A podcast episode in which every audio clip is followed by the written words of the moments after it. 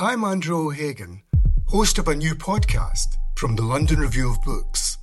It's about the bloodiest and most controversial event of the Falklands War the sinking of the General Belgrano. Margaret Thatcher was accused of a war crime.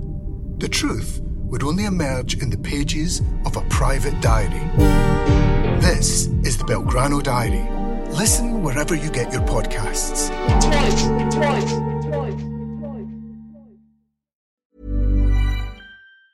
Quality sleep is essential. That's why the Sleep Number Smart Bed is designed for your ever evolving sleep needs. Need a bed that's firmer or softer on either side? Helps you sleep at a comfortable temperature? Sleep Number Smart Beds let you individualize your comfort so you sleep better together. JD Power ranks Sleep Number number 1 in customer satisfaction with mattresses purchased in-store. And now, save 50% on the Sleep Number limited edition Smart Bed for a limited time. For JD Power 2023 award information, visit jdpower.com/awards. Only at a Sleep Number store or sleepnumber.com.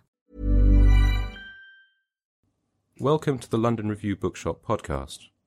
To find out about our upcoming events, visit londonreviewbookshop.co.uk forward slash events.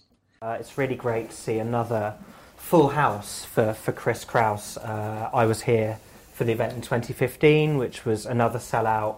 Uh, greatly enjoyed it and uh, never really imagined that I would be sat here talking to you. It's, it's a real honour. Um, a friend and I were actually talking earlier today about who you could be paired with that wouldn't sell out. Um, Piers Morgan, um, we thought like would be enough to stop people coming. But um, thank you all for, for being here. So um, I am uh, going to talk to Chris um, largely about her new book, After Kathy Acker. Uh, maybe you should hold up your copy because mine's just like the publisher's proof. Yeah, this um, is the better version. That's the finished one. Yeah. So we're going to talk about that. Um, Chris is going to read from the book for about 10 minutes. Yeah, 10, um, 15. Yeah, and Yeah. then we're going to have a Q&A and then we'll open it up to, to questions. So, um, yeah, Chris, if you'd like to take it away. Perfect. Juliet, thank you. All right, can I stand up with all this apparatus? We'll see. Yeah, nothing. Yeah, that's fine. That's fine. Um, I'm going to read from the beginning of the book. Um, it's a career biography, a literary biography, and so that means it doesn't begin with Kathy Acker was born on X date and her parents were. It begins when she's beginning to be a writer. And um, this chapter called Politics, she and her boyfriend have just moved back to New York from San Diego, and she's 23. Um, and there's a quote at the beginning, I guess an epigraph. Um, Between grief and nothing, I will take grief. And that's Jean Seberg quoting William Faulkner's The Wild Palms to Jean Paul Belmondo and Jean Luc Godard's Breathless. New York City, 1971. The bed, rarely made, floats in a room painted orange with big violet stars. She spends most of her days and nights in the bed, sleeping and writing. Her hair is cut short. Twice, unable to do anything with it, she cuts it all off. The inside of the closet is violet, matching the stars. The room could be anywhere, really, although in actual fact it's on the sixth floor of a building in Washington Heights, Upper Manhattan, straddling the corner of Broadway and 163rd. There are two gates and skinny windows facing north onto the street. Even in 1971, the old pre war building with its cornice lobby has seen better days. The bedroom is spacious and shabby. When they arrived in New York, they scavenged for furniture in a friend's basement. There's a black, red, and white Navajo rug, a commode, and two nightstands, a wood breakfast table, and two matching chairs. Mornings, the sound of the boiler kicking on wakes them up early and they go back to sleep. Steam heat moves through the pipes, but it never fully warms up the room. The apartment's on the top floor. Down the hall, a staircase leads up to the roof, and sometimes she goes there to look at the view. There's a second bedroom in the back of the apartment with a desk and a typewriter, two sleeping bags, some spare clothes, and a piano that belongs to her boyfriend's estranged wife, but still hasn't been moved. That winter, the U.S. invades Laos. Charles Manson is sentenced to death, and New York is rainy and cold. Two rival factions of the Black Panther Party engage in retaliatory assassinations. Four people are killed. No one will ever know if the shootings were carried out or provoked by FBI infiltrators. The woman who lives here is 23, soon to turn 24. Kathy Acker, née Alexander, grew up in New York, but returning after six years away, she feels alone and estranged. Her family's apartment on East 57th is just a few miles away, but she never goes home. Her parents still live there, and she does not want to see them. She won't visit her grandmother, who lives in a hotel apartment on West 54th, because she's convinced her grandmother is in collusion with them. When she thinks of her childhood at all, she remembers the green walls and red flowered curtains of her hated bedroom in the 57th Street prison. I'm ugly. I'm not ugly, she writes, if I dress eccentrically enough. I'm hideous with my short hair and draggy breasts. Her boyfriend, Len Neufeld, is 28, but he seems a lot older in a seductive way. Sitting up under the covers one night, she records how he lies beside me reading The Presentation of Self, waiting for me so I can get some sleep. He works tomorrow. His hair is pushed back in a ponytail, and wrinkles are lining the top of his face.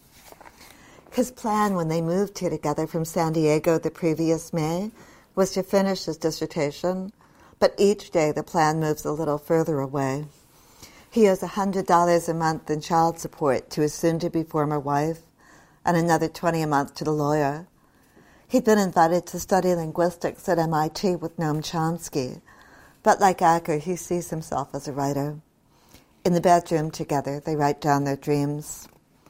On weekdays, Len Neufeld works in Midtown at Bert Lasky's editorial agency but he makes almost as much every Sunday when he and his girlfriend perform in the live sex show at Fun City, a Times Square emporium owned by Marty, king of the peeps, Hodas. They take the subway to and from work where they earn 120 a night for performing six shows, 20 or 30, 30 minutes each time. Bob Wolf, a hippie porn entrepreneur, got them the gig in December when he was hired by Hodas to manage the club. Arriving back in New York early that summer, they'd scour the classified ads in The Voice for nude modeling and sex loops, anything really that'd buy them some time.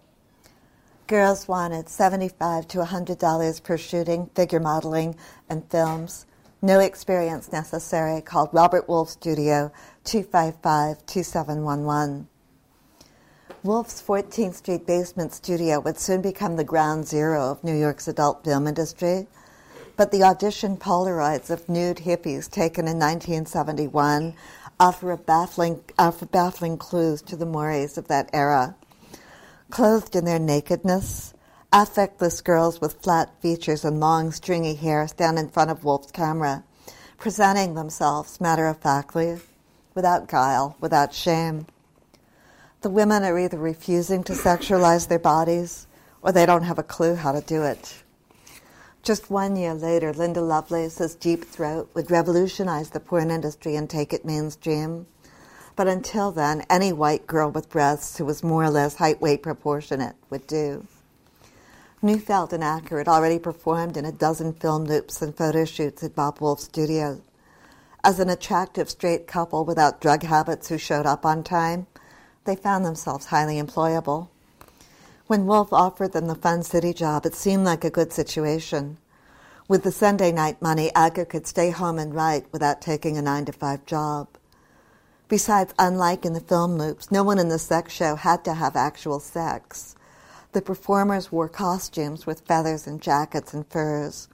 The more clothes they had on, the longer it took to remove them. And the sex show performers were allowed to invent their own semi improvised scripts. They could veer off in almost any direction, so long as they reached the conclusion their het male audiences all waited for. Full beaver spread, the display and massaging of breasts, faux masturbation. Acker and Neufeld were more audaciously digressive than most of their colleagues. In one of their favorite routines, she played a patient confessing her sexual Santa Claus fantasies to her aroused psychoanalyst. They worked her shaved head into the act, She's become Joan of Arc. She's completely delusional. The young woman who writes in these notebooks likes the sex show because it takes her as far as imaginable from her Upper East Side private school childhood. She hates the show because it's degrading. She batters with customers, but then they jerk off under their raincoats. Sometimes she thinks she's reached a dead end in her life. Should she go back to school, become a fashion designer? Neufeld seems to encourage this. He wants her to be self supporting, which she assumes he means that means he doesn't want to be responsible for her. During the four months they work at Fun City, she keeps several notebooks in tandem. One notebook records her actions and thoughts, another her dreams. She writes all the time, willing herself to break down the boundaries between waking and dreaming. You have to become a criminal or a pervert, she writes. I find I can only talk to those people who are loose in the ways they live, to the extent of perversity, a strange addiction to 42nd Street. At readings, when people ask what she's doing, she never says writing. Instead, she tells them the sex show, and they say, wonderful, great. Later, she hates herself for it, but she still loves the attention. There's no escaping the fact that the Fun City room smells of ammonia, piss, semen. Her dreams about childhood are scenes of escape a river, a park, a small bit of earth in the cold, damp late autumn. Outdoors and alone, she feels strong. The beginning of a great joy, she writes in her diary. Often she describes herself and Neufeld and their friends as angels. They're good angels, bad angels, angels who live just as spirits. The angels are making me into a distortion, pulling out my eyes, destroying my brains. Meanwhile, the show is like the lowest way to make the basic bread completely without responsibility, except for the 20 minutes after I get on stage. Backstage between shows, she writes in her notebooks. She writes in the restaurant next door during breaks. She writes sitting in bed under the covers while Neufeld's awake. And she writes in the apartment's back room when he's asleep. The neighbors downstairs complain about typewriter noise. I writing is a religious act and has no other uses two to four sentences every day, she writes in her notebook that March, although most days she writes a lot more. Apart from the few hours each week she spends at Fun City, Acker's two jobs in New York are sleeping and writing. I can sleep 16 hours a day. After a while, the distinction between waking and sleeping consciousness disappeared, a semi controllable continuum in which animals and men resembled each other, she writes in January. And two weeks later, this writing is going to be like junk. I'm going crazy doing it. I want more. I decided to write so much a day, have to write so I can keep in touch with my feelings, not to overwrite. Acker isn't alone in these experiments. She reads Brion Gysin and William S. Burroughs, the instructions for reaching simultaneous wraparound consciousness that will eventually be published in The Third Mind. She reads Bernadette Mayer, who's already writing durational texts, graphing the process of emotive thinking. As Acker notes in a diary written several months after quitting the show, B. Mayer's work list of daily events, facts, collage from Emma Goldman's autobiography. I feel her work touches reality. I distrust my own. Use only words which directly co- correspond to images. Burroughs. What the fuck is going on here? Still, in a literal way, she feels completely alone. She doesn't know other writers. Neufeld's friends are much older. His mentor and friend Jerome Rothenberg lives with, lives with his wife in an apartment on the fifth floor. At work with George Quasha on America, a Prophecy, an enormous anthology of American poetry, Rothenberg is then 40 years old and at the height of his fame as a great man of world poetry. He knows all the writers. His address book includes entries for Paul Celan, Julio Cortazar, Henri Michaux, LeRoi Jones, Daphne Marlatt, George Oppen, and Paul Blackburn. Acker has a huge crush on Rothenberg, to the extent that she shows him her uncensored diaries, complete with her romantic and sexual fantasies about him, but he leaves for a visiting professorship in January. Almost 50 years later, George Quasha recalls Acker's strategic naivete. Despite the shyness lamented over and over again in her diaries, Quasha insists, I'd never known K.A. to act shy, even if maybe she was. She was intentionally sexy, and I felt her coming on, but I didn't bite. Neufeld recalls gatherings where people argued about the likelihood of totalitarianism in American government. His friends were an uptown crowd, more intellectually serious than the romantic bohemians at the St. Mark's Poetry Project. At home, they discussed D.H. Lawrence. He faults the absence of social theory in the novels. She thinks he lacks empathy. Reading Lawrence, I feel like I'm reading my future history. I'm finding out who I could be. At a party with Neufeld in Riverdale, Acker hears the men talking about current affairs in America, the Lieutenant Calley court, court martial, the youth revolution, and it doesn't mean anything. When she talks, they accuse her of personalizing. Kathy, you're always wrong. The government is made up of thousands of officials, not business, they tell her. But she disagrees. I say the real power lies with the 1% who have 99% of the money. She feels like a freak among these people. It'll be another few years before she sees she's ahead of her time, and longer before others agree. She suffers from pelvic inflammatory disease made worse by the contraception she uses, an IUD coil, but she does not take the pill because it makes her breasts even more jaggy. Exploring their sexuality, she and Len Neufeld staged three way encounters in the apartment with ex lovers and casual friends of both sexes. Is she really a lesbian? Is he bi? Often she wonders if he really loves her. She writes with contempt about the whole glorious sexual revolution, but that doesn't mean she doesn't think about sex all the time. When she and Len Neufeld hear Patti Smith read at St. Mark's in February 1971, she wants to be her.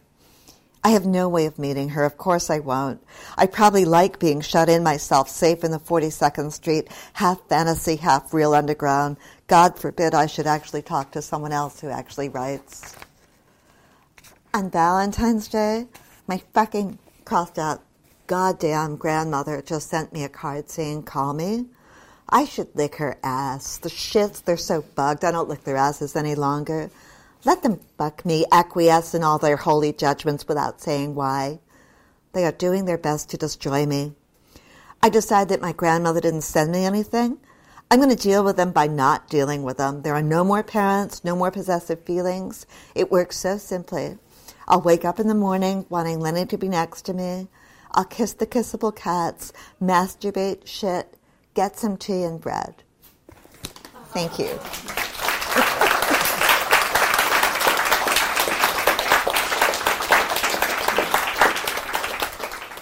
Right. So um, I'm going to start with a very obvious question that will uh, follow on from with that passage in mind. Uh, you know, what made you want to write a biography of, of Kathy Acker? Why her?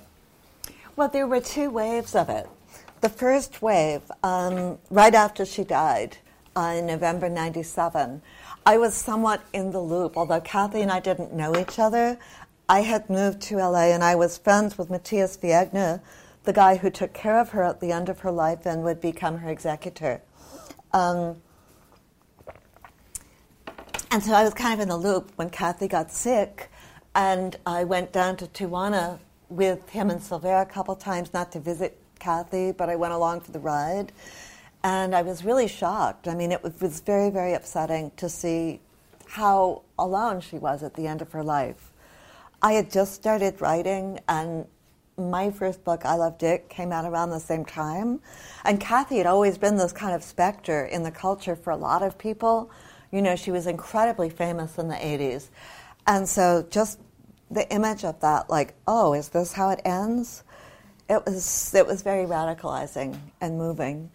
And um, so after she died, Matias actually loaned me her notebooks, if you can believe that. So like I walked around LA carrying Kathy's notebook, carrying Kathy's notebooks in my bag, and I got in touch with a lot of people from her early life in San Diego in the '60s and '70s, and I went and I talked to them, and I had these long, long conversations with them, like two hours long, and because like nobody really probably thought I was even going to really write the book.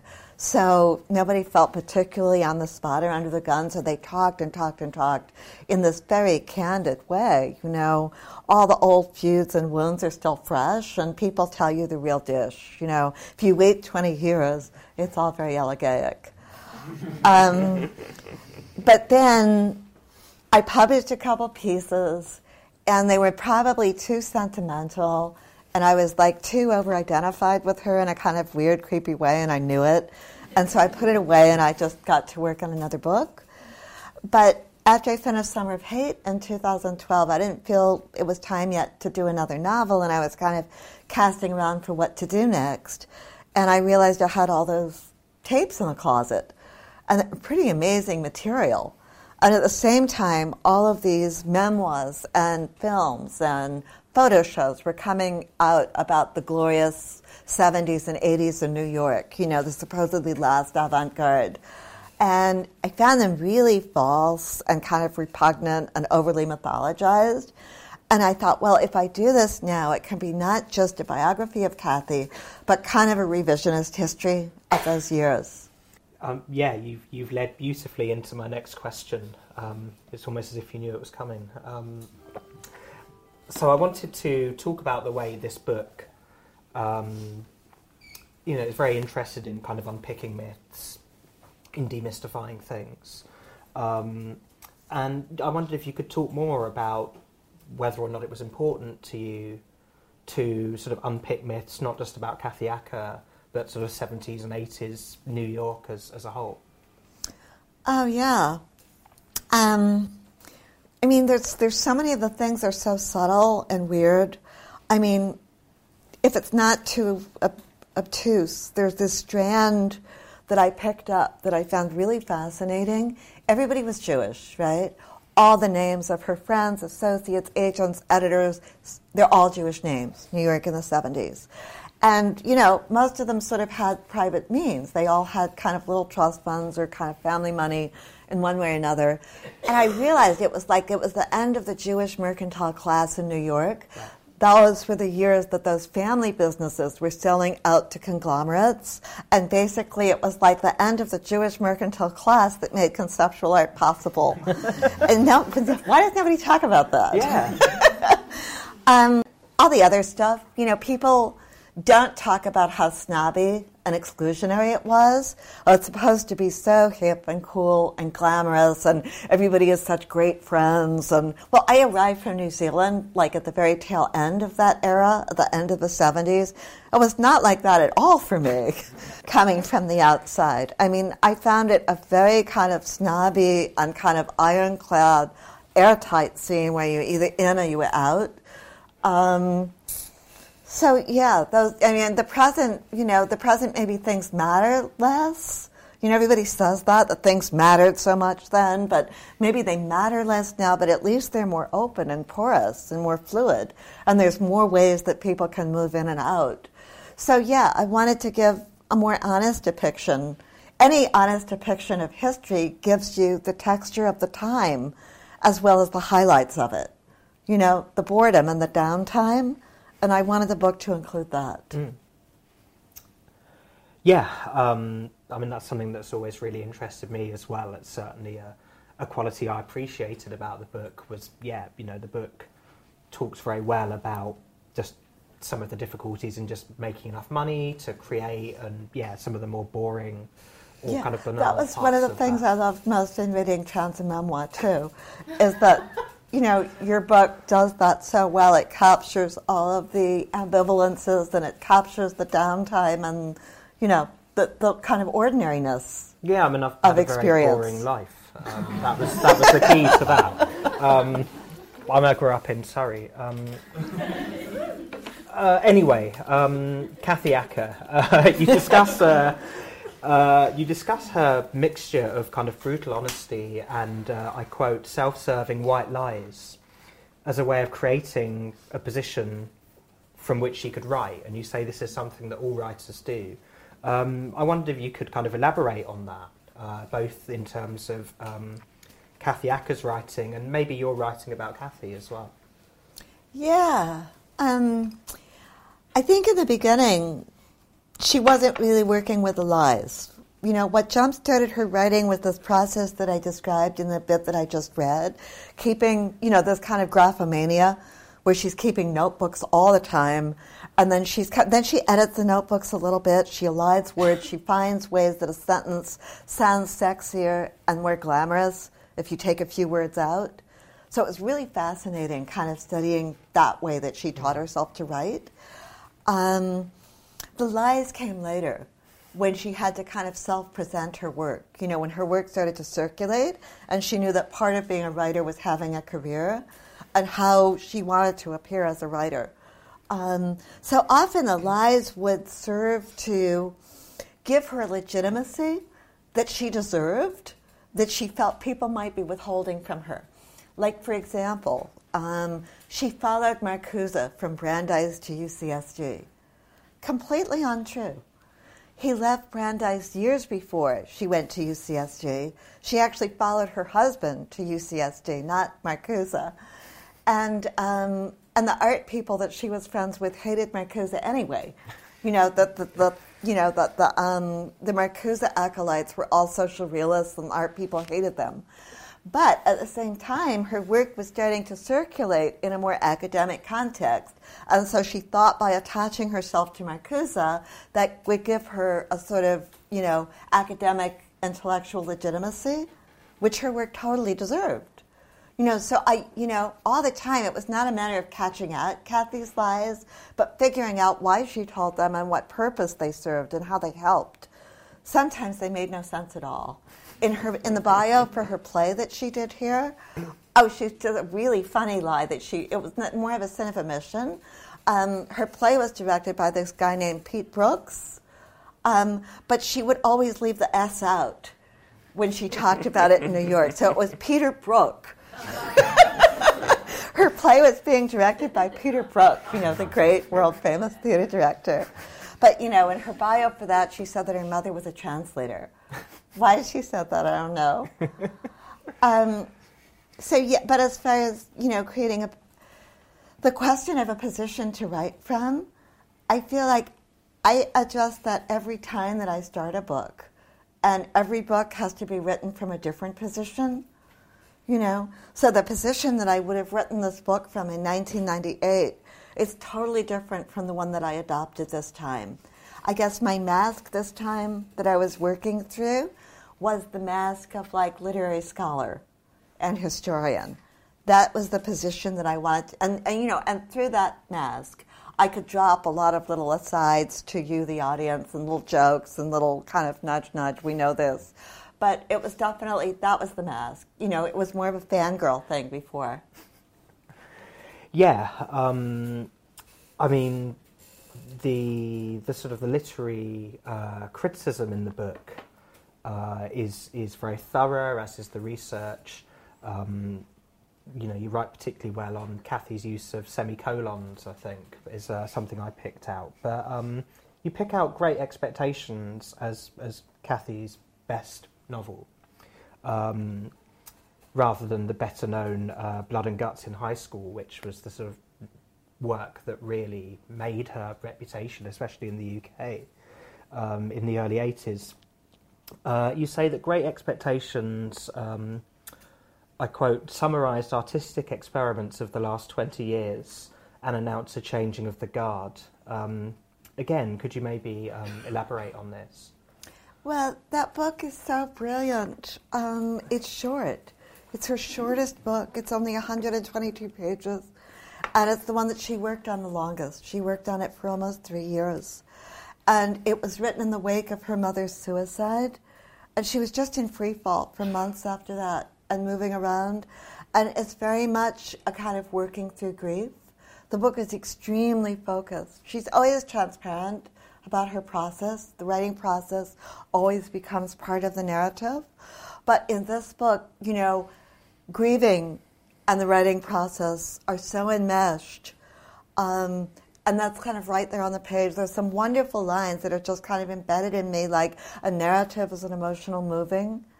Um, I don't think anyone's ever said it better than that. I think that's just brilliant. Um, so all of the experiments that she does are so compressed, but they never seem like experiments for the sake of experiment themselves. They're so coherent and they're so much a part of her moving through these part, you know, these bits of material. Um, so it, you know, it combines things that are kind of, you know, that come from conceptual art and phenomenology together with this really kind of brutalist punk aesthetic where she has these letters that she reads to people and they're named, you know, her lovers and ex-lovers and they're like they're named right in the book and they say terrible things about these people. It's such a different moray. I mean, she says discloses the most intimate and embarrassing details about these named real living people. And that's part of the book too. And nobody blinked. I mean, everybody at the time pretended you know, acted at least as if it was okay.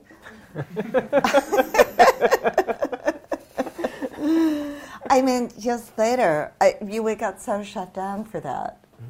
Yeah. Yeah, um, I mean, I think you're particularly acute on the methodology that Acker developed to write her books, and there's a fairly consistent methodology throughout her career.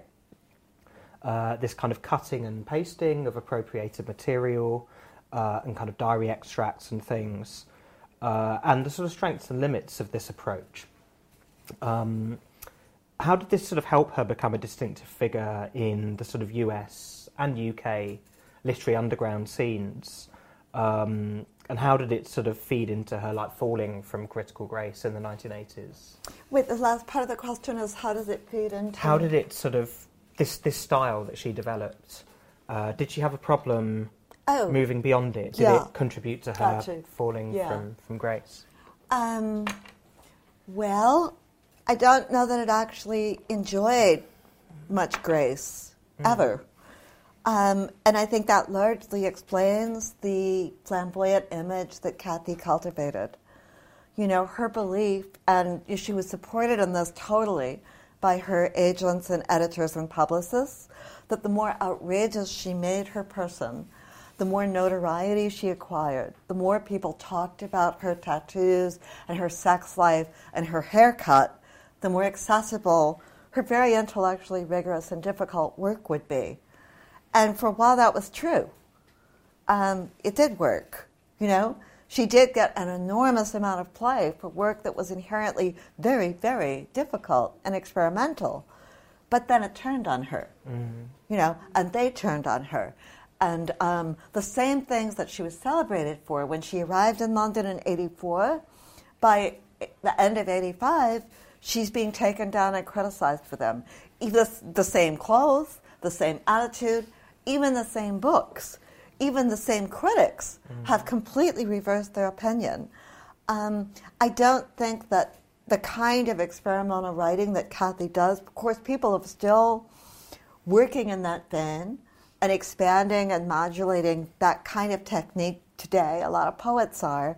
But I wouldn't say that poetry is, you know, terribly mass market, popular, famous in the way that Acker's work was here in the 80s. Yeah, I mean, she, um, you know, she was really huge for a, a, sort of fairly brief moment in the mid '80s. Kind of appeared on the South Bank show, which you know was a big deal at the time for any younger people in the audience. Um, One uh, thing she did, though, Juliet, at the end of her life was, you know, she kind of, you know, when, when she was shut out of the literary world, mm-hmm. she started looking for new directions, and one of them was music yeah. and spoken word performance. And I think that if she'd lived longer, she would have done some really interesting work in transmuting poetry and language experiments into the realm of music and musicality. Mm. I mean, I think there's a lot further. She, the work that she did with the Mekons was really beautiful, and I think if she lived longer, she would have pushed that a lot further. Yeah, I mean, there's a tantalising point towards the end of the book where you talk about Kathy Acker wanting to work with CD-ROMs, which Life is full of awesome what ifs, and some not so much, like unexpected medical costs. That's why United Healthcare provides Health Protector Guard fixed indemnity insurance plans to supplement your primary plan and help manage out of pocket costs. Learn more at uh1.com. Quality sleep is essential. That's why the Sleep Number Smart Bed is designed for your ever evolving sleep needs. Need a bed that's firmer or softer on either side? Helps you sleep at a comfortable temperature? Sleep Number Smart Beds let you individualize your comfort so you sleep better together. JD Power ranks Sleep Number number 1 in customer satisfaction with mattresses purchased in-store. And now, save 50% on the Sleep Number limited edition Smart Bed for a limited time. For JD Power 2023 award information, visit jdpower.com/awards. Only at a Sleep Number store or sleepnumber.com. For any younger people in the audience, they were like physical media, and um, you put them in a computer. Um, but she wanted to work in CD-ROM, and um, I think that's particularly interesting in a British context because very few kind of experimental, real modernist or postmodernist British writers even really work with film. Uh, there's sort of B.S. Johnson um, and not many others. Um, and for Kathy to have worked in, in kind of digital technology, I think would have been really, really interesting. Um, I mean, I don't know if you did you did you in your research did you find any examples of kind of digital projects that she planned? Did I find any examples of? Of digital projects that she planned to do before she died? No, no. She was working on the healing stuff before Right, she died. I mean, that consumed all her attention. She wrote Eurydice in the Underworld, and she wrote Requiem. Um, I think some of those works, ICA is planning a big Kathy Acker revival in the coming year, and I think they're going to resta- they're going to stage Requiem. I don't know if it ever was fully staged. Um, but yeah, all of her energies at that time were going towards finding ways to communicate what she'd learned in her experience in working with healers and the para and supernatural. And this was this was her way of um, dealing with the cancer diagnosis that she got at the age of was it 48, 49? Yeah, 48. Yeah. Well, she was 50 when she died, Yeah. and she had the diagnosis for about a year and a half.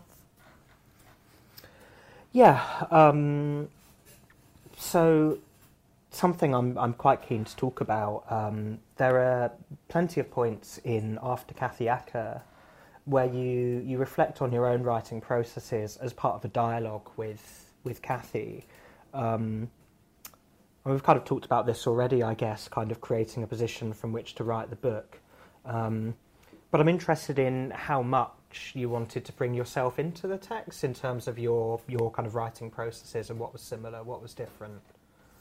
Well, by writing process, what do you mean? Um, I mean, maybe what you learned from Kathy, you know, from what you liked about Kathy's work, as well as some of the sort of things that didn't work. Because Yeah. you know, experimental writing, quote unquote, um, you know, it has has the prospect of failure within it. You know, any experiment can can fail, and I wondered if there's um, there was anything to be learned from from some of Kathy's novels that didn't work so well, which you also kind of talk about. Yeah. Well, I think that I Love Dick was the book of mine that was the most heavily influenced by Kathy's work. And, you know, not in, not in a really obvious literal way, but more in a kind of emotional way. There's this directness that Kathy has, this way of speaking straight to you that just gets in your head and you can't get it out. The Burroughs blurb um, for Great Expectations, William S. Burroughs gave her this great blurb. Kathy Acker gives her work the power to mirror the reader's soul. And that's actually that's so true, you know, and um, it's something about that kind of speaking in real time in a very intimate, direct form of address, and that was what I was able to do when I Love Dick by using the letter form, by writing to somebody. I could like get to that place of like total connection and intimacy with the reader. In this book, I made a conscious decision to pull way back. You know, I think I only used the first person four times in the whole book. And um, I thought by doing that, by being kind of absent as a character in the book, I could actually be more present for an encounter with Kathy. You know, by being absent as a character, maybe I could be like a medium, sort of summoning Kathy and these histories and letting them kind of run through me without bringing myself into it as a person. Well, great. This this leads very nicely onto something that um, I'm very keen to hear more from you on, which is um, a number of reviewers have sort of picked up on some of your sort of um, shared um, shared acquaintances with with Kathy, notably uh, Sylvère Lotringer. Um, and a lot of these reviewers have kind of assumed a personal relationship with Kathy, um, and often this has fed into the way they've they've received the book. I mean, I wonder if you had any um, opinions on that. Yes, it's very peculiar that um, people thought that was something that should have been disclosed. Um, disclosed as if it's a kind of guilty or dark secret. Um, we were in the same rooms, we breathed the same air, the same air. Anyone who was in New York over a certain kind of period of about 15 years um, probably slept with some of the same people. I mean, went to some of the same parties, read the same books.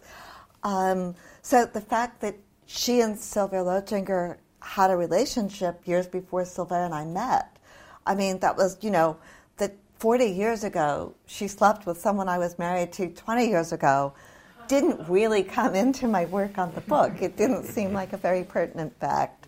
So I chose to leave it out. Um, people feel so cheated by this. but I mean, really, I think maybe it's because of the TV show, you know, because the TV show came out and the characters, Chris and Sylvère, were in the era over the summer. People feel as if those are real characters now, you know. They sort of are. Poor Sylvère, right? Could we could we elaborate Um, but, a bit further? I mean, but on- also there's this question of like, did she like her? You know, Hmm. she didn't like her, and I get asked that. You know, even when I was still working on the books, I got asked that in the Q and A after readings. Did you like her? I mean, what kind of question is that? You know, are, are you supposed? You know, since when is a writer supposed to personally like the subject of a study or a biography? I mean, you better find their work interesting, or there's no book. You know, there's got to be something in a trigger that feels important to talk about. But you know, personally liking them, that's very strange. Um, can we talk about the gendered nature of that expectation, though? Um, you know, often if you read like male writers writing about um, male writers that came before them, you know, there's maybe is sort of expected to be some sort of air of you know, kind of iconoclastic tearing somebody down. Um, whereas if you kind of read um, women writers writing about other women writers. Um, do you feel there's a sort of a different set of expectations um, about how you relate to your subject? Yeah, that's so true. That's so true. One, you know, I had different bottles of biography when I was writing this, and one of them was the John Berger book, "Success: The Successes and Failures of Picasso." Right. Right. So, without the failures, there are no successes. Um, so, and nobody says, "Did John Berger like Picasso? What was his relation to Picasso?" um, it's very gendered. In I don't know, maybe this is true here too, but definitely like in the New York literary world, there's almost like this tradition of the up and coming young male fiction writer doing a reckoning with of the famous male writer about a half generation older. Like Rick Moody did this with William Gaddis. He wrote very intelligently and incisively and critically about William Gaddis, about you know his infatuation with Gaddis. Why I mean, always the Oedipal thing. You know why he finally had to kill William Gaddis to discover himself as a writer. Um, there's no such thing in female literature. In fact, I felt while I was working on this that maybe one of the things people would pick up on was that it's very rare to see that kind of thing of a female writer doing a serious encounter with the work of someone about a half generation behind her. Um, I can't think of a model for it. Um, but it seems that if anything short of hagiographic will be read as envy. Oh, she didn't like her. Oh, maybe it's because they slept with the same people. It's, I mean, it's so completely personalized. Yeah, I mean it's it's not um, it's just it's not a particularly interesting way to, to do criticism, and, and yeah, it doesn't really engage with the, the critical spirit of the book. Um, move on a little bit. Um, one thing that really intrigued me in the book, it's sort of towards the end of um, of Kathy's kind of peak, I think, where um, you find a record of Kathy talking about trying to write from the point of orgasm. Yeah. Um, so you know, I guess writing with a vibrator in one hand and a pen in the other. um, I mean, did she ever? Do you think she ever achieved this? I mean, actually, convincingly writing from the point of orgasm, not just holding two things. um, yeah. But but does she ever come close to this, or do you see anything in her work that looks? I don't know. I mean, probably she came close. Probably Yeah. she came close. So much of her work was about writing from altered states. Mm. You know, even when she's little, when she's 23 years old, she's very consciously trying to write almost out of a dream state. You know, that part where she talks about breaking down the boundaries between dreaming and waking, where men become animals.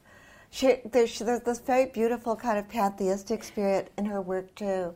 And the dream maps that appear in Blood and Guts that just come out. Those dream maps are beautiful. They're almost aboriginal mm. journeys to another world that's like a dream time. So, I mean, whether it's orgasm, whether it's dream time, whether it's grief, she's always trying in this modernist vein to get her writing to leap out of the normal into some kind of altered state and bring the reader there with her. Yeah, um, I mean, I've actually, you'll be pleased to hear, I've got a follow up question um, about writing from the point of orgasm. Um, what?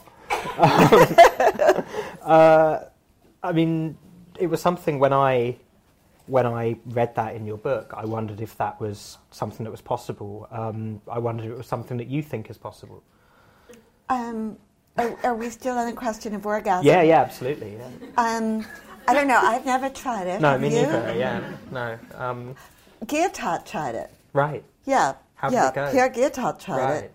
Um, that was his, his earliest writing. Okay. Um, we published some of his work. Noura Wedell, his translator in the U.S., Right. described that writing as beat sheets. That's how she translated it, the beat sheets. you know, um, and he was, yeah, what was his rationale when he was doing it? It's something similar, right? Trying to sort of get out of the kind of ordinary banality of his own experience, trying to get his writing to go someplace else. And, you know, so jerking off and writing, that was the most immediate at hand, so to speak, way to do it.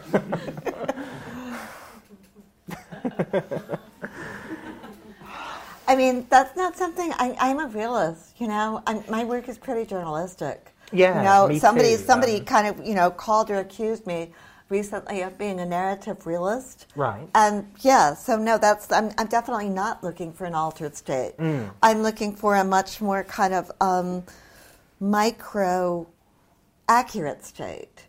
You know, when I started writing, I always thought, well, you know, okay, maybe I'm not like a great writer, quote unquote, but I could be accurate. You know?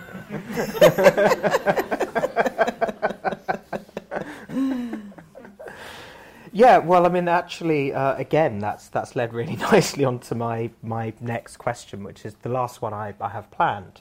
Um, what do you think the limits are of like an accurate biography? Um, you know, it's not possible. It's maybe not desirable to capture every single thing that everyone does when you're writing about them. Um, so, what do you think the limits are of an accurate biography? And do you think these relate at all to the limits of kind of capturing life accurately in, in novels? I mean, what are the limits of knowing another person? Yeah. They're there for sure, right? I mean, how much can we ever really know another person? Hmm. And that's in real life. A biography, the person is gone. And you just have these fragments. You just have these, you know, these texts and archival materials and interviews. And what you put together is really more a hologram Yeah. than any true depiction of a person. Somebody else now, a Canadian journalist, Jason McBride, is working on another biography of Kathy Acker that'll oh, probably come out in a couple of years. Hmm. And his Kathy Acker is guaranteed that's going to be a different Kathy Acker than, than the one in this book. There's a quote at the beginning of my book that answers this so perfectly. Can we like bring Rudy Wurlitzer in? Yes, yes, Can I absolutely. read that? Um, Um, do you know the American writer Rudy Wurlitzer?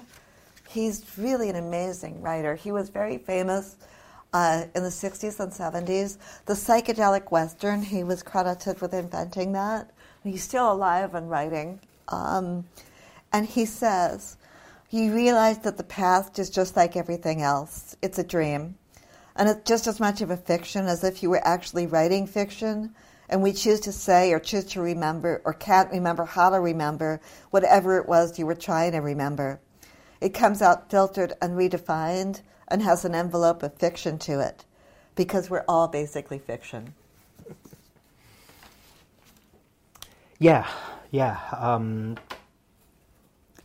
that feels to me like it was a, a sort of idea that was in the air in the sort of 60s and 70s. Um, I wrote a short literary study on, uh, on an English author called Rayner Heppenstall, who was around in the mid 20th century. And uh, I remember being very struck by him saying we're all largely fictitious, even to ourselves. Yes. Um, I think it's I think that's totally in the spirit of Kathy's work. Mm. I mean, Kathy's work is about identity, and it's always a fragmented sense of identity.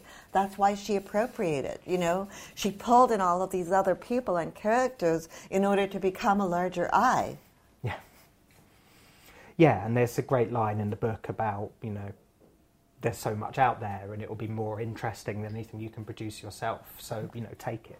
Right, and Yeah. she was at odds with contemporary literary fiction because what it does is, is it wants a very small domestic eye Mm. that is only concerned about its household and its little domestic problems. Yeah, um, I feel like we've we've kind of we've done a nice circle in uh, how we've talked about this. So now might be a good time to um, to open up to the audience. Um, so Claire is coming round with a roving mic. Claire is going to be roving. Um, so yeah, like hands up if you want to ask anything. Um, Hi, um, thanks so much for that. Um, my question is, you said at the beginning that you found it difficult to write about Kathy Acker initially because you were over-identifying with her. Um, and was there anything that stopped that process of over-identification? I'm sorry, because of the amplification and I'll, my re- I'll hearing. repeat. I'll repeat. Will so the question was about you said that you found it difficult to write about Kathy originally because you over-identified with her. Yeah. And how did you kind of get through that over-identification? Well, you know, time passed and I wrote more books and I had more experiences and I wasn't coming at it from that place anymore. You know, um, you know, by the time I'd written six books, I'd started to have experiences that were quite similar in some ways to hers, and so I saw them differently. Hi, um, thank you for your talk and. Um, I wanted to ask about. Uh, I was really struck by the description of Acker's early serializations and how she kind of create this readership through mail um, within an intimate community. And I wonder how, um, what kind of readership and sort of intimacy with her public did Acker create through the use of self in her writing, and how that might have influenced your work as well. Readership. Yeah, so the question was about the parts of the book where you talk about um, Acker creating a readership through kind of um, the kind of mail work she did, and then how she created a sense of intimacy with a wider public, and whether that process influenced your work at all as well. Oh, you mean that kind of direct connection? Well, I mean, it just in a technical sense, she uses real time. You know, she writes in the present tense, so it's like the reader is sitting right across the table from her, and she's just she's making the time of the book a shared time between the writer and the reader. Um, so present tense always does that. Um, but also the way she'll just kind of go to a very emotional moment and she'll be completely candid, never analytical about her emotions. And I always I saw reading the manuscripts, anything analytical very early on, she would take that out. And it was just the brute, the primary emotion itself that she wanted to keep in the text. And that communicates very powerfully. Might just follow up with that very quickly. Um, I mean, what an incredible position to be in where you're you're kind of you're able to see a writer drafting and redrafting. Because most writers you know we never get to see that process. It's an incredible um, incredible position to be in i think. Um, can we maybe talk a bit more um, about how it felt to sort of see Acker's novels in various sort of stages of development through her kind of diaries and well that was totally fascinating. Yeah. I mean that's how you sort of see how a person invents their work. You know even when she was 25 years old the diaries that i was reading about tonight she eventually excerpted them into a chapbook that she published herself and called politics very very prescient. I mean this is 1970 and uh, she's 25 years old so this is 1972, 73, and she's already kind of, you know, cottoned on to the fact that what she observed in Times Square and the sex show and the power relations within the world of the sex show was more political than the kind of political talk that was going on in that apartment, you know, in the uptown apartment. Um, but so seeing what she chose to import in the book and the, and the little changes that she made, um, there's one change, like, um, I'm sick of fucking not knowing who I am. You know, that's a pretty ordinary observation that any 23 year old person could make. um, she changed it to, I'm sick of fucking and not knowing who I am. and that changes everything, and it makes really? it a much better sentence. but, I mean, there's always that kind of geeky thrill of the archive. You know, I, am mm-hmm. sure a lot of everybody in this room is in some way related to literature. You wouldn't be here. Um, so that geeky thrill of going into the room where they give you the gloves, and then you know, and they take out the velvet tray, and you get to read the original manuscript.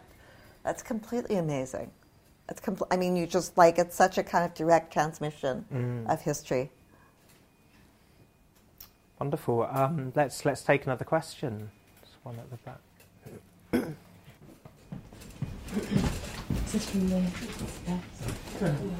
Hello, this is a question from Facebook. Um, people are watching it now. Um, this is from Jay Lee. Um, are there any books on New York in the 70s and 80s that Kraus has in mind when she wrote this book? Books that she wanted to engage in conversation uh, but also write against? Okay, that's interesting. Um, its uh, question uh, is about are there any books either from 1970s and 80s New York or about it that you were kind of writing against? Yes. Great. I, yeah. Okay. I mean, I don't want. I don't want. You know, I don't want to be negative. Um, but Richard Hell's memoir I dreamed I was a very clean tramp that came out in 2013. Um, he mentions Kathy in passing. They were definitely fellow travelers. They had an affair at one point, or maybe on and off. Um, but the only mention he makes of her is when he's talking about, well, why do all these girls want to have kinky sex with me? And there's this line about, like, I never knew why Kathy wanted me to slap her while I fucked her up the ass. Not to say I didn't enjoy it, that was it. That was Kathy Acker. And I thought, fuck, she deserves more than this. Um, that was a big motivator. Wow. Um, any? Sorry, was that yeah, Sergeant Buzzkill over here? Yeah? we got another another question. Um, is this another one from the internet? Hello, Chris. Um, as no one else is going to ask a question, I wanted to bring up the fact that there are many people, who I won't name the names, but who actually have relationships with Kathy, who, when she often stood up and read, saying, Dear Susan Sontag, Dear Peter, Dear David, or whatever, at the end of the reading, they said, Thank God she didn't say me. Did, did you pick that? Okay, Paul said. Yeah, um, so the question is about uh, a lot of people um, who, you know, on the of various art scenes who had relationships with Kathy Acker or slept with her, whatever. And in her public reading, she would often name people, as you said earlier, um, and at the end would just say, um, "Thank God she didn't name me." Um, did you sort of speak? I mean, was was the question about just whether or not um, did you speak to many people about those sorts of experiences? What it was like to be in a room thinking, "Is she going to?" Oh, you know that's funny. That never that never came up. I definitely that's a question I should have asked. I never did. Um, so many of her, so many people came forward with you know when they found out I was working on the book, who had correspondence with her that hasn't even been placed in archives yet, and they shared those letters. But I never asked them how that felt to think that like there's and some you know some of the letters were actually imported into her books. Um, she had a correspondence with Jonathan Miles, who's an artist and writer in London, teaches here, and he showed those letters. And some of those letters went straight into Don Quixote. And I never asked him how he felt about that. He was always, he was, but he seemed very respectful of Kathy's work, held no grudges. Same with Jeff Goldberg. Same, I mean, none of the people who shared material with me had an axe to grind about their privacy, you know, their sacred privacy being violated in that way.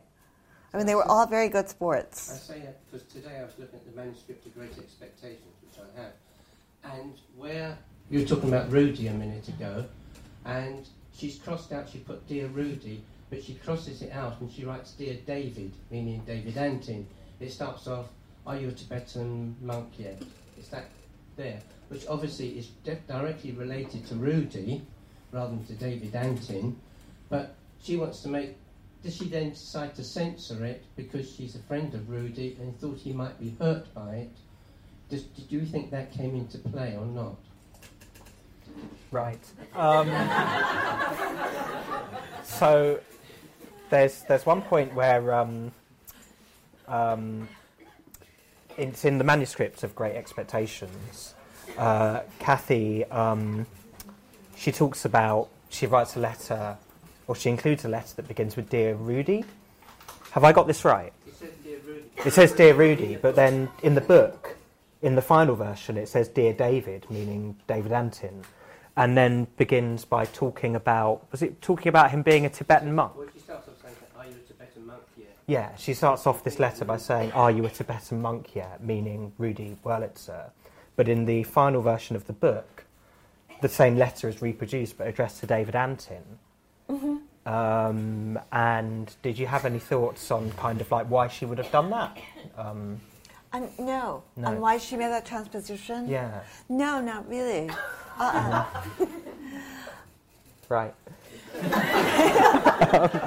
um, Sorry, maybe I don't know if you want to kind of. No, so I'll pick it up. but- one thing that's interesting, though, Paul. I mean, I know that you know her work very well too, and probably you'd agree.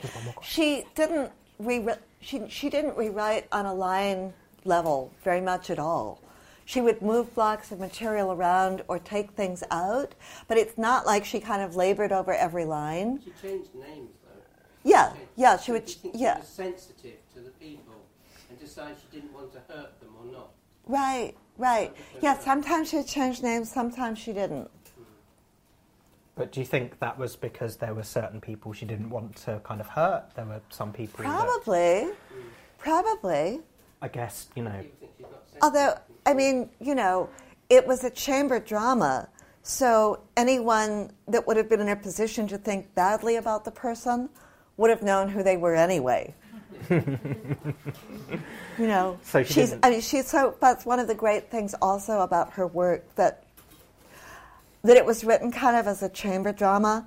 Before she became extremely well known in New York in the 70s, she was reading at clubs, and basically the people who were in the audience were the same people who were in the stories and in the book. And she was just kind of feeding the scene back to itself with all its kind of gory and gritty details. And it was really, I mean, what can be funnier or more pleasurable than that? She was like the chamber writer of downtown New York. So, you know, she might have changed the name and, you know, uh, Brett might have become Stephen, but everybody knew. But it's, it's interesting, isn't it, thinking about people's egos on those scenes. And, you know, even if you're kind of publicly greatly embarrassed by something that Kathy Acker reads Yeah. out relating to you, is that better or worse than not being mentioned at all? It's the Oscar Wilde Yes, dictum, definitely isn't it? better than not being mentioned. Yeah. See, I still think we should find out whoever said that, you know, all publicity is good publicity and just like throw rocks at them. But, um, but, but anyway, that's, that's for another time. Um, so we're going to take one more question, I think, from this side of the room.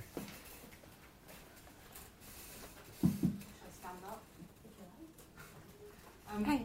This, uh, hi, uh, this relates to the last, um, the, the bit that you were just talking about in a sense, because in the book you, you also talked about kind of what's changed. And I can't remember who the writer you mentioned, but you make the distinction that if they were, if people were to write like Kathy wrote now, that there would be, uh, people would be much more uptight about this kind of chamber uh, drama aspect and the kind of privacy. So I was wondering what you thought about that, you know, what has changed? And also, uh, not quite the same thing, but related, how, um, as attitudes towards appropriation have changed, how might she have addressed that uh, now in her work? Yeah, well, I mean, what can you say? It's that the Maury has changed completely. People take themselves so much more seriously. I mean, on the one hand, there's no what you privacy at all. Privacy doesn't exist. And yet, people are so incredibly protective of their little membrane of what they perceive as their personal space. You know, I tell the story in the book um, about a guy who was close to Kathy, Stephen Chall, started calling himself Janey Smith after Janey Smith in Blood and Guts. And this website, um, HTML Giant, that shut down finally in 2013 or 14, you know, the alt-lit website in the U.S., he, um, he posted this list, writers I'd like to fuck or be fucked by, in 2013 completely shut down for that. People accused him of like virtual rape just by putting their names on the list. You know, when Kathy Acker was writing her work, people would be flattered to be on such a list. Um, so it's a very, very different Maury. I mean, just to be, you know, put on a list as like someone who's sexually desirable, as opposed to like, you know, the intimate details of your sex life being put under your name on the page. And people are so much more protective now. Right. Um, okay, so um, I think we have to have to draw the discussion to a close. Um, Chris will be signing uh, some of her many, many books that you can see here, Ah. um, and we have some of Kathy Acker's work on sale as well. Um, so if any of you want to um, come and buy books, yeah, Are we going my to sign books as well. books? Is Uh, that, is that we're going to of sign this? books. Yeah. Okay, great. Um, yeah, that's part of the deal. So we're going to do that. Um, it's going to be wine. This is really smooth, isn't it? It's going out on the internet as well, isn't it? People are going to like, you know, put this on YouTube or something. About idiots know how literary events work. Um, so yeah, we're going to sign some books, uh, and there's going to be wine. Uh, stick around for that. Um, and yeah, thank you to, to Chris Kraus, obviously. Um, Thanks for listening. To find out more about London Review Bookshop events, visit londonreviewbookshop.co.uk forward slash events. When you make decisions for your company, you look for the no-brainers. If you have a lot of mailing to do, stamps.com is the ultimate no-brainer. Use the stamps.com mobile app to mail everything you need to keep your business running with up to 89% off USPS and UPS. Make the same no-brainer decision as over 1 million other businesses with stamps.com. Use code PROGRAM for a special offer. That's stamps.com, code PROGRAM.